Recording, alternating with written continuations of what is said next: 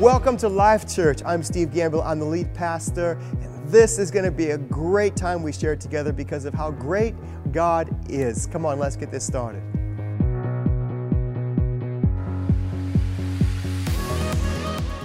Well, last week, if you were here, and if you weren't, you can do a quick catch up. I began talking about mending fences, not your fences at home, not your garden fence, not, you know, your yard fence, but actually mending the things inside our lives, the building up of our relationships, our marriages, the things in our life that we are building that actually the enemy is hell bent on tearing down and recognizing that actually in our lives we all have these walls that we're building, these relationships we're building, these lives we are building. And at any given time, the enemy would like to put a hole in the wall of your life, put a hole in the fence of your life. And we based it on the scripture that is found in Ephesians, which I'll reread to you as we get this concept back in our mind and move forward another step today, but in Ephesians 4 1 to 6 in the message, this is where we stayed for a little while last week. It says, In light of all this, here's what I want you to do. I want you to get out there and walk, better yet, run on the road God called you to travel. I don't want any of you sitting around on your hands. I don't want anyone strolling off down some path that goes nowhere. And mark that you do this with humility and discipline, not in fits and starts, but steadily pouring yourself out for each other in acts of love, alert at noticing differences and quick at mending fences, alert at noticing differences and quick at mending fences. And last week I began to explain to you that we have to live with an alertness to the things that come into our lives that if we are not aware of or we are not vigilant about, they won't just come in, but they will wreak havoc in your life. If you're not living on this alert to deal with the offense, to deal with the bitterness, to deal with the disappointment, then it will be allowed to take over a lot more space than if you'd have been alert to it, you could have shut it down before it did the amount of damage that it's seeking to do. And so we have to live alert, but we also have to be quick. Everybody say quick. Quick at mending fences. And I mentioned last week, some of you, it's been 22 years since you said sorry.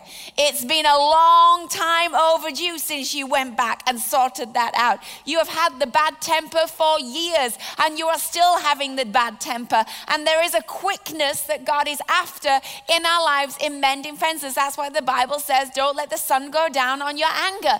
It's an idea that you're supposed to fix things quicker than often we want to because our stubborn stubbornness kicks in and we feel we are right and we've been wronged and we don't want to fix it. But the enemy was waiting for you and I to stop being quick. He likes it when we're slow and we leave it. So I asked last week for you to write down some things, to examine the walls of your life. We went to look at Nehemiah, who actually went to actually rebuild walls, but before he rebuilt anything, he took a walk and I asked you last week to take a walk. That was your homework. To take a walk around the walls of your life. To take a walk around your relational world. To take a walk around the way that you think and the way that you believe and the way that you speak. To walk around it. And Nehemiah, as he walked around, he examined the walls to find where the break was. He examined the walls to find where the broken down parts were.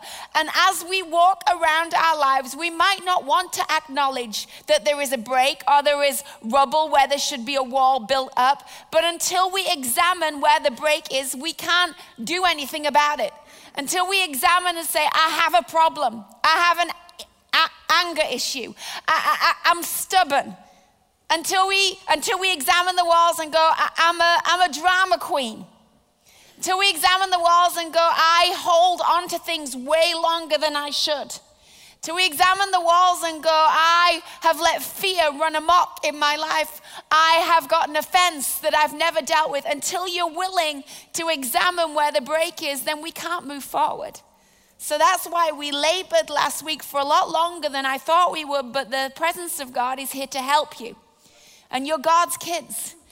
And God knows what He needs to say to you. And sometimes you've got to just lean in and go, okay, God, I think this is what you want to rest on us this week. And so I asked us to write it down. Some of you might have written it down in a physical notepad that you've got on your knee.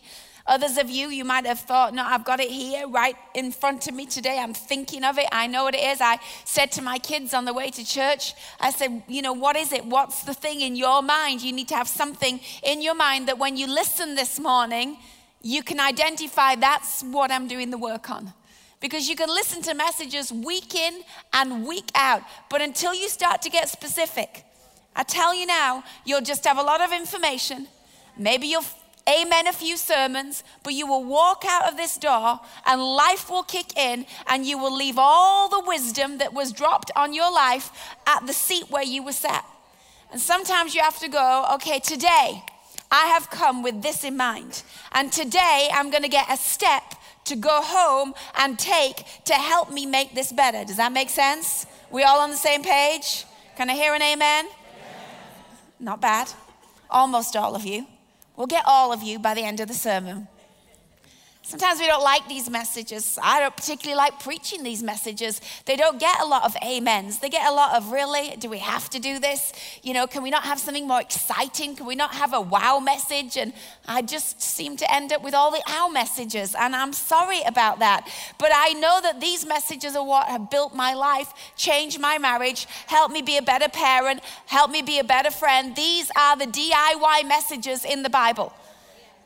It's not saying go call your friend to come and mend your fence. I, I looked for that version of this message. Doesn't say give it to the pastor and they will sort it all out for you. Nope, that's not in there either. It says that you have to be quick to mend your own fence. So, how do we do that? Now that we've examined our walls, now that we've identified an area, and I want to say to you if you are sat here with 50 areas in your brain, this is not going to help you. You need to narrow it down. I, I, I applaud your honesty, but you will be overwhelmed. So, what you need to do is just start with one or two, and let's get those ones fixed. And then, you know what? Once you've learned this principle, you can go on to three and four. But if you sit here this morning thinking about all the things in your life that need fixing, I guarantee you, you will leave here more overwhelmed than helped. And so focus in on something that you go, this is going to be my work for the next few weeks after you've examined those walls. After you examine your walls and you identify what it is that you feel you need to work on, then the second thing that we can learn from Nehemiah is his genius plan of how to get the job done. See, Nehemiah saw that there were so many breaks in the wall. There was so much rubble. There was so much work to do that he could be sat in a service like this, overwhelmed with, well, what do I even do? Where do I even begin? How do I even fix this thing?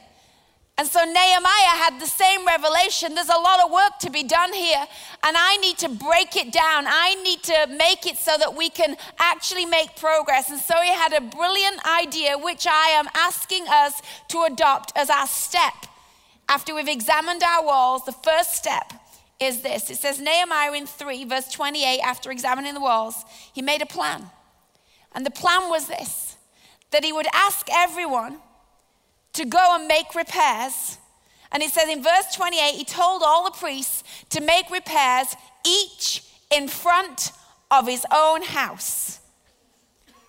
Basically, what Nehemiah came up with was the only way this wall is going to get fixed is if everybody fixes what's right in front of them. Genius. Instead of some big strategy meeting, everybody coming together, breaking down all the roles and responsibilities, everybody having a plan, everybody having to come to certain meetings, is like when you open your curtains on a morning, when you pull back the blinds, when you wake up, whatever mess, rubble, hole, part of the hole, you can see that is what I need you to do. I need you to fix what is in front of you. I don't need you to come and tell me what is broken two streets down. It's not your, not, I don't need that. I don't need you to come and tell me that so and so has not got out of bed and fixed his wall today. I, I, don't need you to tell me that either. I, I don't need you to come and tell me that your hole and your part is not as bad as the person three doors down part. I don't need you to tell me that either. I don't need you to reduce the work. I don't need you to exaggerate other people's work. All I want you to do is when you wake up in the morning, I want you to fix what's in front of you. And I want you to fix what's in front of you. And I want you to fix what's in front of you. And lo and behold, I will show you how we get all the wall built back up by everybody taking personal responsibility for what's right in front of them. Genius! Oh, I don't know what you mean. Okay, let me break it down even more. I know you do know what I mean and you want me to move on, but we're going to go there today because this is how change happens, right? So let's say, let's use me. Let's say one of the things that's in front of me is that I need to. Uh, let me think of something. I have so many things in my fence I'm sure I need to work on. Say one of the things is I need to have more patience. I need to not jump in and try and fix something when somebody else needs to be fixing it instead. Say that's me, okay? So I open my fence, and outside my fence, I see my children who have not done what I asked them to do, and now I'm feeling like I need to go and tell them again what it is that they seem to have failed to remember I told them to do. And now I see so over here something else that I have been waiting for, and my patience is running thin. Normally, what we do is we go tell the children to go do what it is that they need to deal with or we go and speak to the person about what they've let us down that we're waiting for. But when you're fixing what's in front of you, you have to go, Charlotte, are you being over controlling? Charlotte, are you losing your patience and it's only been five minutes? Charlotte, are you putting a standard on them which is ridiculous for an 11 year old? Chill your jets, back off, calm down, have a cup of coffee. Charlotte, can you hold your tongue or does this need to be said right now? That's me fixing what's in front of me. Now, when you're focusing on what I have to fix in me, and say my children are focusing on when mum asks for something, I need to be not lazy. Say they're working on, I need to actually make my bed because she asked me, and that was three days ago, and it's still not made. And in their mind, it's like, what's the point in making it? Because I'm going to get back in bed tonight and mess it up again. That's which is a makes sense. But to the parent who walks past it every day, it's just annoying, right? So it's not that they're deliberately being being naughty and it's not that I'm deliberately being a control freak it's that I want something and they want something different but what we do is we make that World War 3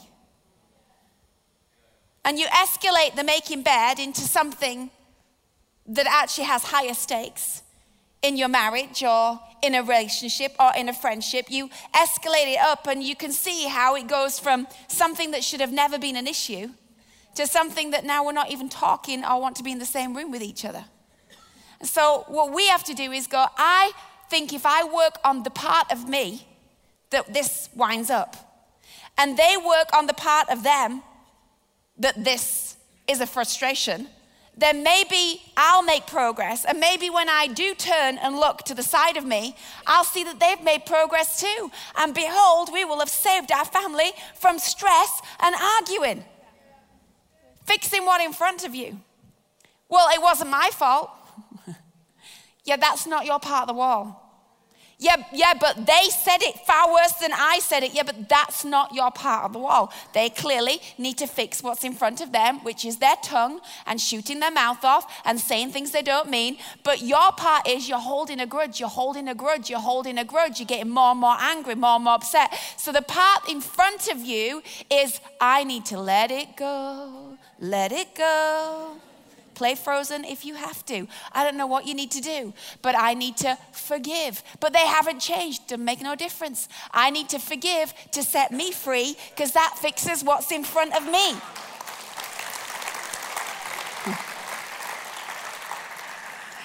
So, this message means nobody is off the hook. You can't sit in your seat and go, it's the wife's fault. Because you have a part to play too.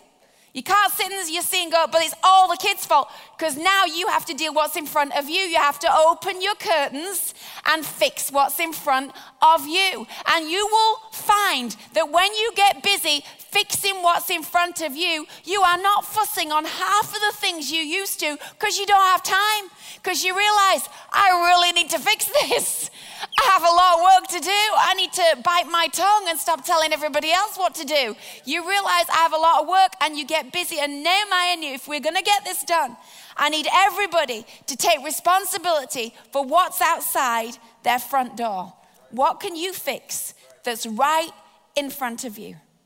What is it that you wake up every day and it's like a repeat play of something that you actually need to stop having play out in your life? Where is it that you can identify something and say, I'm going to work on that today? You know, it's not easy to admit and it's not easy to roll your sleeves up and to start to fix what's in front of you. It's a lot easier to tell everybody else what to fix takes courage and boldness to say in a family scenario or in a friendship scenario, you know what, I'm going to fix this.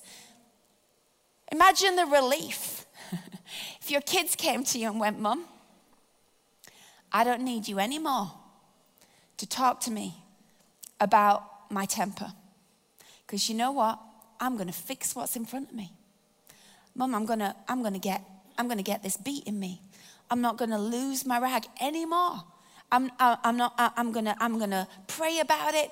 I'm gonna go, Mum, I don't need you to, I don't need you to freak out about it anymore. I need you to know it's right in front of me. I'm on it. You'd be like, Hallelujah, Hallelujah, Hallelujah. You'd be like, what just happened to my child? What a gift that is to you. But we all get to give that gift to each other. We all get to say, I, am going to work on this. So stop stressing yourself out about it. And I might not always get it right, but I need you to know I see it. And when I wake up in the morning, I'm asking God to help me with it. And I'm praying for wisdom in it. And I'm reading books on it. And I'm getting help on it. I'm fixing what's in front of me. Now, when you begin to fix what's in front of you, it's not long once you put your hand to this. I'm telling you, it's not long once you make this decision that progress starts to happen. It's not. Don't let the people, don't let the enemy fool you that this is a 10 year project. I believe if you actually roll your sleeves up and say to God, I am going to beat this thing, I am going to repent of this thing, I'm going to get help in this thing, it can fast forward your life. Progress happens quickly once you step into the cycle of, I am not going to let this beat me. I'm going to, I'm going to change. I have seen people change rapid fast. And it's been a deep work because they have absolutely set their face like flint that I'm not living this way anymore. So once you start fixing what's in front of you, you start to momentum. And what happened with Nehemiah was that where they had all been down here in the rubble outside their own life, trying to fix what's in front of them, now all of a sudden people are making progress. And as they're making progress, progress means that you're coming up higher. And now you're not down in the same conversations you used to have before because now your perspective is shifting. Now you can see, actually, I can beat that temper and it doesn't have to be the way I am. And I don't have to say that. And there is another way to live. And suddenly you start to make progress. Now, as you make progress, the enemy gets nervous. Because all of a sudden, you are not drawn in by the things that you used to be drawn in before. Your temper is not lost when the bed's not made. You're not flying off the handle at the one little thing that you used to fly off the handle because now you're working on it. So now there's a, there's a momentum in your life. And as you get higher from the pettiness, because that's what it is, your perspective begins to shift. And you, need, you start to breathe different air. And you start to realize this, this, it, I don't have to live down there. I can come up higher. Now, the enemy hates that. It hates it when there's progress in your marriage or progress in the way that you talk or progress in your self control or progress in an area of your life that you've been dogged for for years. It hates it. So don't be surprised as you start to get progress that the enemy starts to come after you a little bit harder. Don't be surprised that as you're making the steps to fix something, that the challenges become a little bit difficult. He's not that bothered when you're in the rubble because you're doing his job for him. When you're not dealing with you and fixing the hole in your fence, he's not that bothered because it's like, You've left the hole open for so long. It's so easy for me to get you off course, so easy for me to get you out of church, so easy for me to get you having a bad day. But when you start getting up the ladder and start putting the boards in and start bringing the fence together, now he's nervous. And so as Nehemiah was going up the ladder, and as he was making progress, and all of a sudden you could see now solid walls where there was rubble before, the enemy approaches Nehemiah to try and get him to come down off the ladder. And I want to say to you if you're going to fix your fences, you need to stay on your ladder and avoid the chatter. Stay on your ladder and avoid the chatter. Word came to Nehemiah as he's fixing the walls. And the enemy invites him, Come, let us meet together in one of the villages. But he knew they were scheming to harm him. So Nehemiah sent back this reply I think this guy was from Yorkshire. He says, I'm carrying on a great project and I cannot go down. Why should the work stop while I leave it and go down to you? And the enemy came back again and said, Four times, fifth time they come back. See, the enemy will be relentless in trying to get you back down to a broken marriage, friendships that are on the rocks, terrible atmosphere in your home, back into your old ways, no self control. He'll be relentless to invite you back down to some of those conversations that you used to live in. He does not want you to realize there's a whole different set of relationships. There's actually peace that can be in your home. Newsflash, you can actually sit down with your family and enjoy each other's company. It is something that you can aim for. It may take a while, but you can get there if you stay on your ladder and stay committed to it. So they came back four times, come down, come down. And four times, Nehemiah says, Nope, we're not coming down, I'm staying on my ladder. The fifth time, they come back and now they accuse him of something that he is not guilty of. And they say to Nehemiah, Well, you're doing all this because you think you're better than everybody else, and you're trying to, you know, build something greater than everyone else, and you want to be king over everyone else. And this is why I think he's from Yorkshire. This is his reply. Nothing like what you are saying is happening. You are making it up out of your head. And some of you need to realize that the enemy will get desperate as you start to fix your fence. And he'll invite you not just once, twice, three times to come back down into the gossip, to come back down into the circle who are also disgruntled about their husbands, to come back down and hang out with the other women who can't stand their kids, come back down and hang out with the other guy that has a temper problem. What's the big deal? I mean, she deserved it, or he deserved it, or well, that's just the way it is, or the other person that's been dishonest at work, and hang out in the company. It will be one, two, three, four times, and you have to say, I'm about a great work. I'm rebuilding my life. I'm fixing my fence and I cannot come down. I'm about something better. I've realized God has something greater for my family than where we've been living for the last 10 years.